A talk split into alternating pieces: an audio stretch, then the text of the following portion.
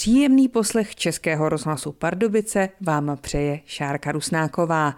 Vítám vás u dnešních východočeských výletů, které nás zavedou do Králík a do jejich okolí.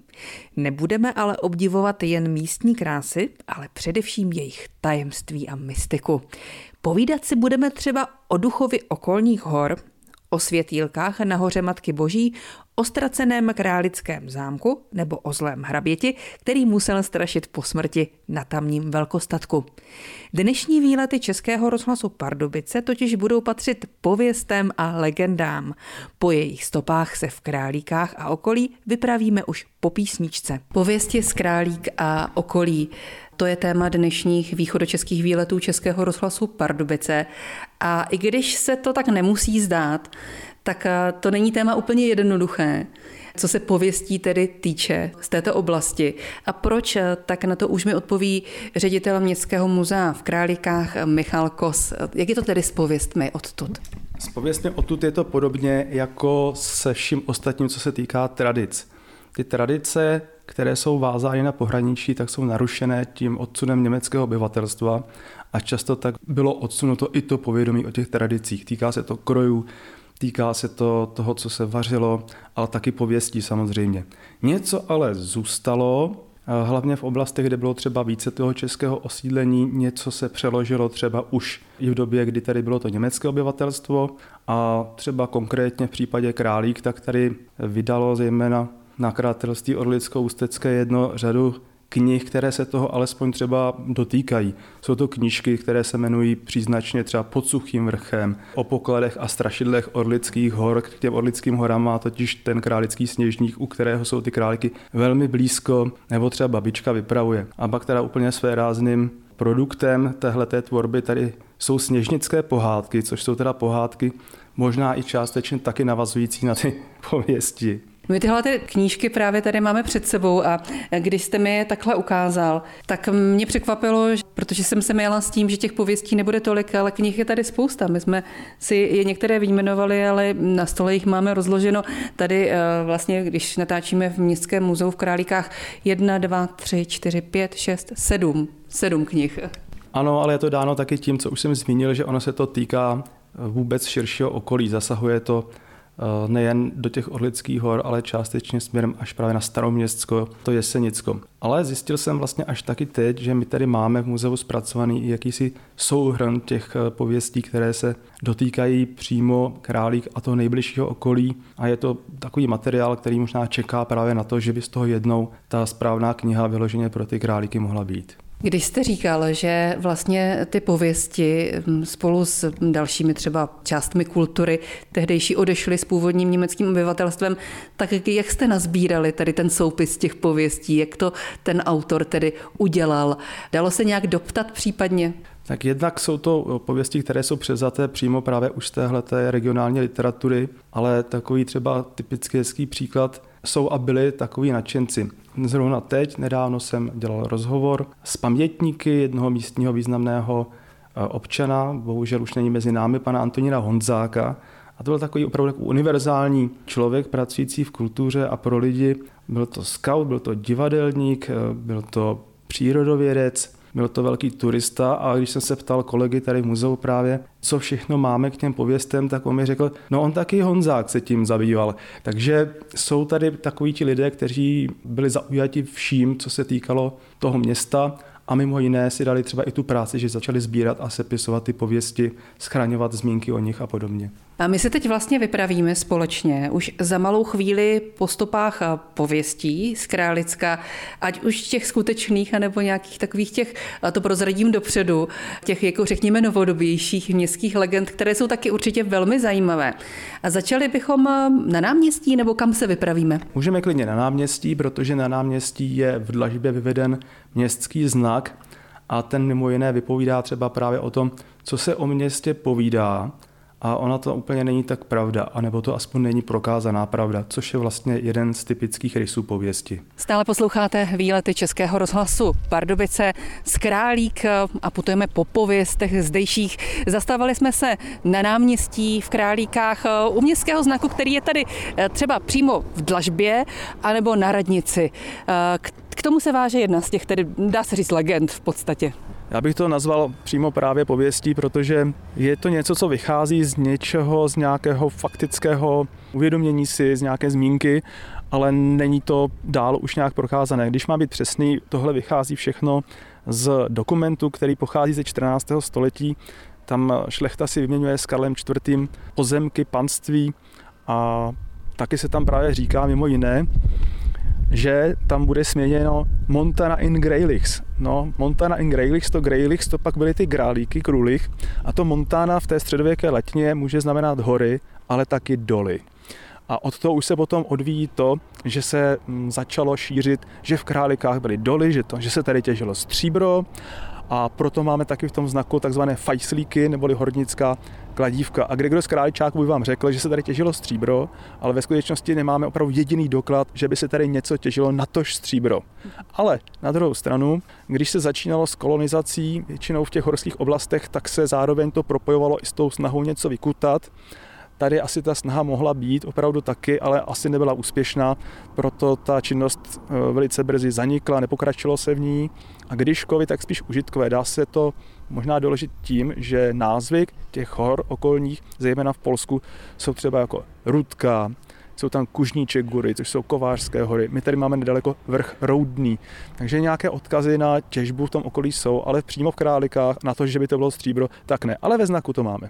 A co ten meč, protože jsou to tedy ta kladívka, je tam ještě meč? Ten meč z pravidla symbolizuje soudní pravomoci, to, že to město si může o sobě, zejména v tom trestním právu, rozhodovat samo. My jsme na náměstí, vidíme tady, tady ten městský znak králíka, ale taky jeden balkón. Víte, na co narážím? Vím přesně, na co narážíte. Opět, uh, myslím, že většina by taky věděla, na co se tady naráží, ale už by měli problém říct, který z těch balkónů je ten, o kterém se hovoří. To už se dostáváme pomalu na úroveň tzv. městských pověstí.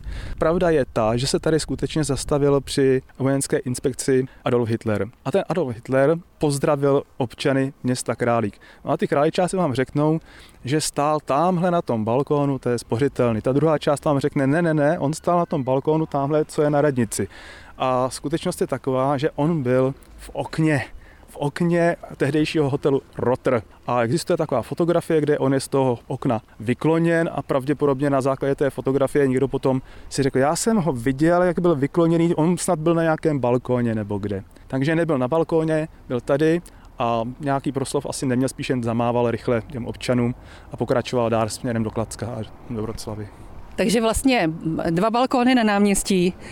Říká se, že tady na nich stál a mával Hitler, ale byl eh, v hotelu, který i tady ještě stále je, nebo ta budova ještě existuje? Je a dokonce se ten hotel opět jmenuje Rotr. Je to tady ten rohový. Takže takhle vzniká v podstatě jako pověst, legenda týkající se třeba novodobější historie. Přesně tak a v těch takových městských nepřesností, které mají už pak třeba i ráz pověstí je tady víc. Hned pod náměstím máme oblast takzvaného druhého králického hřbitova. Ten první byl, jak bývalo zvykem, hnedka při kostelu. S josefinskými reformami bylo ovšem rozhodnuto posunout ta místa, ta pohřebiště z center měst a proto na tehdejším okraji města, dnes v Pivovarské ulici, je takový parčík, který byl druhým králickým hřbitovem. A zase, kde kdo vám řekne, že no ano, jasně, tam přece byl králický židovský hřbitov. Ale v Králikách neexistovala žádná židovská obec, natož židovský hřbitov. Takže to je další taková nepřesnost, legenda nebo chcete-li pověst. A po stopách pověstí v Králíkách a okolí budeme pokračovat i za pár minut. Pokračují výlety Českého rozhlasu Pardubice z Králíka o pověstech zdejších a e, stále jsme na náměstí a mě tady zaujala socha, která je na kašně. Co to je za nějakou bohyni? No já když se teď na ní dívám, tak ona má tak nakročeno No, to jsou ty štučky s tím plátnem teda, ale ono to vypadá jako, že když se na to nebudeme takhle dívat, že má nakročeno, protože se chce zapřít, aby se při tom vyhlížení dodály, mohla lépe soustředit a lépe vyhlížet. Ona skoro připomíná tu Libuši dokonce, jak věští, ale není to teda ani historická osobnost nebo osobnost z pověstí starých českých. Není to vůbec Libuši, dokonce to není ani žádná svatá, jak bývá obvykle. A není to ani žádná mytologická. Ona má vřeteno v ruce a je to totiž předlena a má upomínat na textilní průmysl, na jeho tradici v našem městě, která se tady rozvinula v tom průmyslovém měřítku, zejména v 19. století. A Proč jsme tady ještě na náměstí zůstali z toho důvodu, že chceme ještě vyvrátit nějakou další nepravdu, řekněme? to zní až tak skoro jako konfliktně, ale řekněme upřesnit zase některé ty vyprávěnky. Je to vyprávění o králickém zámku, které se často soustředuje na dům, takzvaný dům u Trojice. Je to dům u Trojice, protože na fasádě má v horní části ve štítu vyobrazený relief se svatou trojicí a on je velmi zdobný, velmi barokní ten dům, dokonce má z boku i arkádu, takže těm místním připomíná takovou tu zámeckou stavbu a má ráz takového malého zámečku, takže vám většina lidí tady řekne, že no ano, samozřejmě, že v Králikách je zámek, je to tady ten dům, to je králický zámek. No ta pravda je opět někde poblíž, ale ne úplně tady. Jde o to, že v těch místech, těch tří domů, které my tady v tom rohu náměstí vidíme, je to právě tenhle dům u Trojice, Zlatá labuť a pak číslo popisné 359, ten v průhledu za těmi domy, tak někde v tomhle prostoru opravdu stával ten králický zámek, který ale asi nebyl třeba takový, jako když si představíte Litomyšl a podobně, prostě byl to nějaký lepší panský dům, rezidence, ale ten zmizel při jednom z těch velkých požárů okolo roku 1700 a místní šlechta, to byly Altanové v tu dobu, už neměla zájem obnovovat to sídlo, zvlášť po té, co se pustili do oprav rezidence v Mezilesí polském, kde měli obrovský zámek, tak odpodali místní pozek městu a to tam nechalo postavit tři měšťanské domy. Takže je to místo zámku, není to zámek. My se půjdeme podívat blíž k tomu, takže opravdu jsou to tady tři krásné domy a žádný z nich tedy není zámek, ale je to na místě bývalého zámku. Dělali jste nějaké jako třeba archeologické výzkumy, nebo se to ví z nějakých listin, že to skutečně stávalo tady? Záznamy o tom, že tam stával ten zámek jsou na úrovni kronik, ale že by se tady dělala archeologická zkoumání, tak to ne. Tak a proč jste mě vlastně zavedl až sem? Ty domy jsou krásné, zvláště tady tyhle ty po levé straně. Tak jste mě zavedl z nějakého jako ještě dalšího důvodu. A to se týká jedné z ulic, která tady je. A to je ulice je to ulice Valčtynová, která odkazuje na jednoho z Valčtynů, ovšem nikoliv na Albrechta, ale příbuzný to byl. No a tady po pravé straně my dva vidíme uh, podlouhlý dům s žlutou fasádou, tak o to vám třeba místní řeknou, že to je bývalá hornická škola. Ale je to podobné jako s tím erbem, s tím znakem, jak jsme o tom hovořili, tak jako není doklad o tom, že by se tady něco opravdu těžilo, tak ani není eh, doklad o hornické škole, nebo někdy se uváděl třeba hornický soud. Takže tohle taky neplatí. A ta ulice Valčtejnova, to je tahle ta ulice nebo která? Je to tahle ta ulice, je to jedna ze dvou hlavních ulic, které vedou z velkého náměstí na malé náměstí. Ta druhá se jmenuje Dlouhá. Poslouchejte výlety Českého rozhlasu Pardubice z Králík a okolí i za pár minut. Stále posloucháte výlety Českého rozhlasu Pardubice z Králík a okolí. Putujeme po místech spojených s pověstmi. A teď jsme u toho, ke kterému se skutečně váže nějaká opravdová pověst, která se traduje už nějaký čas. Kde to jsme? Teď jsme v Opletalově ulici, která stoupá k takzvanému altanskému velkostatku. Fakticky přímo navazujeme na místo, ze kterého jsme vyšli, od toho domělého králického zámku, protože to byl ten altanský zámek a potom, co jim ta rezidence vyhořela a oni se přestěhovali rezidenčně do Mezilesí, tak ale v Králikách zbudovali a kultivovali králický tzv. altanský velkostatek. A vzhledem k tomu, že ta další pověst se e, týká statku a hraběte, tak předpokládám, že se váže právě k tomuhle místu. Takže je, pozor, je to pověst strašidelná, takže to není pro slabé povahy. A to nám říká eh, můj dnešní průvodce, eh, ředitel Městského muzea v Králíkách Michal Kos, který teď tady má takovou nápovědu k téhleté pověsti, protože eh, je strašidelná, tak aby to bylo vyznělo úplně co nejlépe. Ano, já jsem ji teda sice trochu zkrátil, ale ten základ je přímo z těch sepsaných pověstí. Tedy o duchu zlého hraběte. V Králíkách žil velmi krutý hrabě, který byl nemilosrdný a surový ke všem svým poddaným. Říkalo se, že snad ani nemá srdce. Jednou se zaběhlo pasáčkovi hříbě. Hrabě se tak rozčílil, že chlapce i hned oběsil. Až konečně jednou tento tyran zemřel. Tisíce kleteb provázelo jeho krakev, když jej pochovávali. Hrabě neměl pro své ukrutenství v hrobě pokoje. Brzy se začaly dít divné věci. Ve statku se ozývalo řinčení řetězů, naříkání a kvílení, které začínalo vždy na seníku a končilo v čeledníku. Nikdo pak nechtěl ve dvoře bydlet. Nový hrabě hledal pomoc a povolal z Moravy moudrého muže, který dovedl bojovat s duchy. Ten přicestoval s velikou brašnou.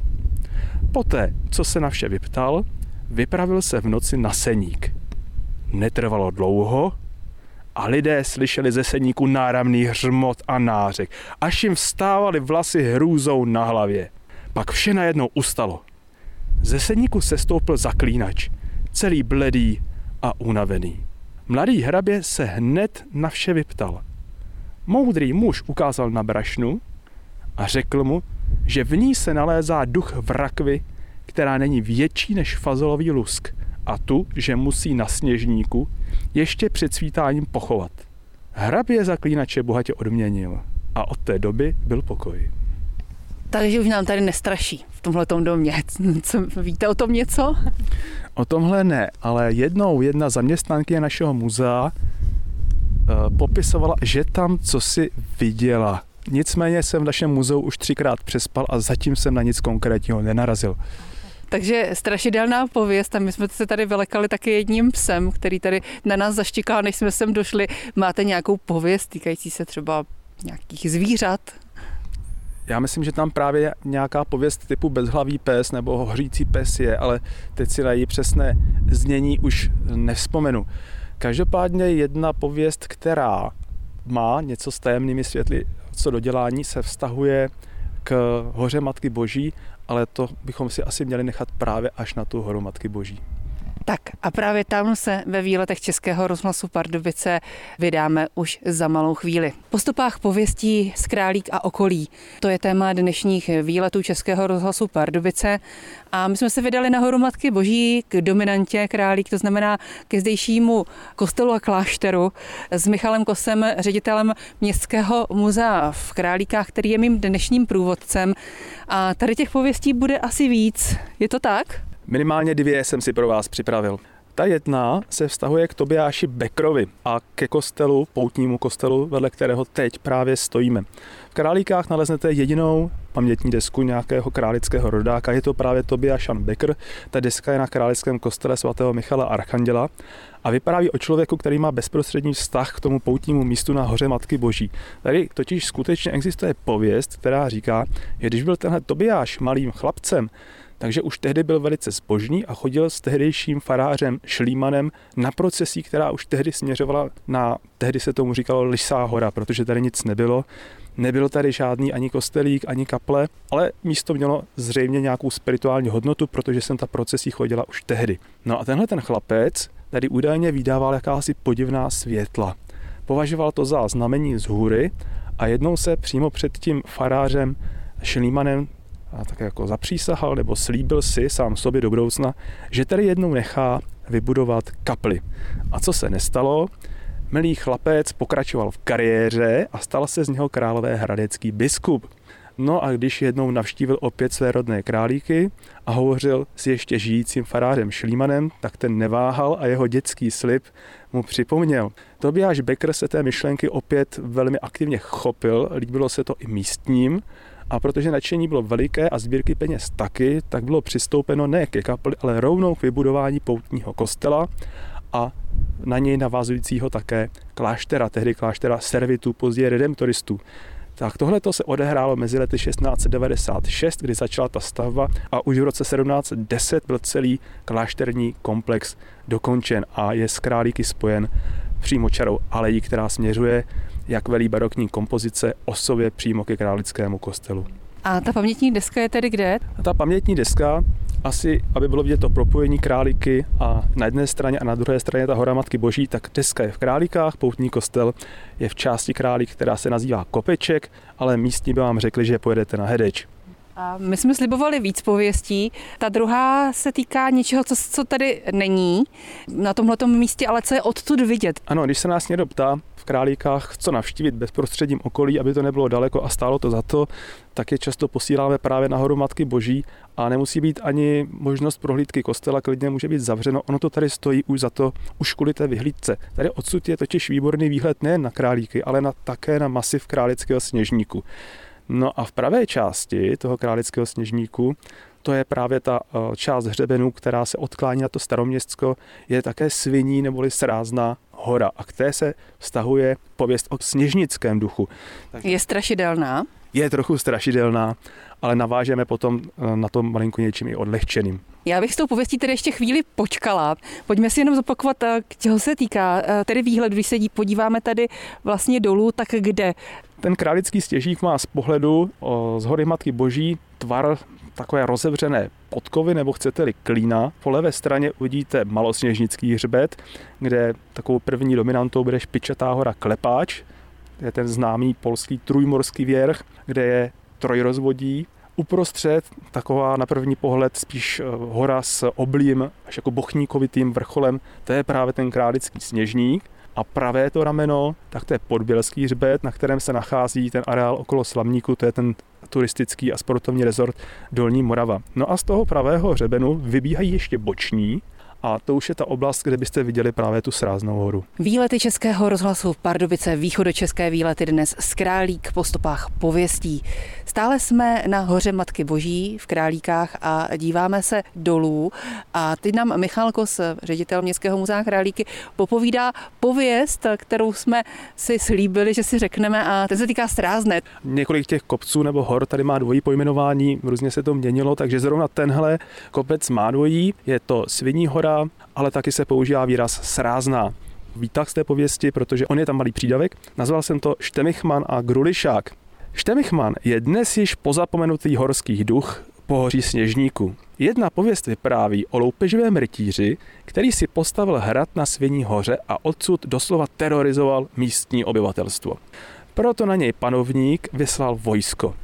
Když rytíř viděl, že bude hrad dobyt, zabil svoji ženu a dítě a sám s hrozným klením skočil do hradní studny. Po smrti pak jeho duše nenašla klid a musela bloudit po nocích okolím svého hradu jako strašidlo. A právě tomuto duchu lid říkal Štemichman. No, novodobým, uměle vytvořeným horským duchem je pak Grulišák, který se podobá Krakonošovi. Avšak ten má i svoji družku, ten Grulišák. Je to rozvodnice, která svým jménem upomíná na hlavní evropské rozvodí procházející po malosněžnickém hřbetu. Straší tihleti duchové? Nestraší, i když se o to snaží, tak uh, jsou velice laskaví a přívětiví, už proto, že když je příležitost, tak je tady předvádí v Králikách hned dvojice opravdu velmi milých a laskavých lidí. Já jenom, že když by někdo zlobil v horách, takže by třeba, jak, když jako je v Krkonoších Krakonoš, tak tady, když by někdo zlobil, tak by mohl někdo přijít a zasáhnout. Tady by to byl právě spíš ten Štemichman, protože některé dílčí pověsti právě vyprávějí o jeho takové až skoro záškodnické činnosti, kdy si právě tak jako počíhává na různé pobudy a škůdce v tom pohoří stěžníku a činí jim různé naschvály. To jeho jméno je evidentně z Němčiny, jako spousta dalších. Znamená to něco? Já mám sklony etymologizovat a vysvětlovat tahle ta jména, ale mám v muzeu kolegyni a ta se v Němčině opravdu vyzná a když jsem se jí na tohle ptal, tak mi řekla rovnou, hele, do tohohle se radši nepouštěj pak vznikne řada eh, výkladů, která si klade nárok na to, že jsou správné, ale tady už pravidla takové jméno prošlo takovými změnami, že se dá jenom velmi těžko určit, co to skutečně znamenalo. Ale jestli si vybavu, že jsem se pokoušel něco vyhledávat, tak se tam našel nějakou spojitost jako s křovím, něco jako muž s křoví, jo? nebo jo, možná něco jako křovák nebo zákeřník, jo? možná. Zákeřník byl totiž skutečně člověk, třeba lupič, který se schovával za keřem a číhal na ty podcestné. Takže možná to znamená něco jako zákeřník. A ten grulišák, eh, to je, jsou králíky, že jo. Tam vlastně můžeme zakončit tou tradiční pověstí nebo povídáním o vzniku králíka a o tom, jak vznikl název toho města. A je to taková jedna úplně z prvotních pověstí nebo těch nejzákladnějších. Jde tady o, totiž o vyprávění, které říká, že zde, v tomto místě, tehdy na té Lisé hoře, měl prý údajně hradiště hermundurský král, který se jmenoval Panilius. Tomu králi zemřela žena a tak nevýslovně truchlil a jeho dcera ještě více. Dokonce do té míry, že se rozhodla opustit světský život, vzala si svou družinu a vypravila se ven z hradu a chtěla najít nějaké osamocené místo, kde bude žít o samotě. Sešla prý s tou družinou do údolí, zhruba do míst, kde jsou dnešní králíky a místo prý bylo natolik strašné, natolik ponuré, že řekla něco v tom smyslu, ano, to je ono. To je tak ponuré místo, tady zůstaneme. A to ponuré v té staré Němčině právě zní jako Grojlich, což se potom měnilo na grulich, počešťovalo na krulich, králich, až z toho byly ty králíky. Takže jeden z výkladů, proč se ty králíky jmenují tak, jak se jmenují, je, že to vlastně bylo strašlivé, šeredné, hrozné místo. Určitě takové není, určitě stojí za, za návštěvu a teď i vlastně z pohledu se dá na to dívat těch pověstí, o kterých jsme si tady dnes povídali v dnešních výletech Českého rozhlasu Pardubice, které pro vás připravila Šárka Rusnáková.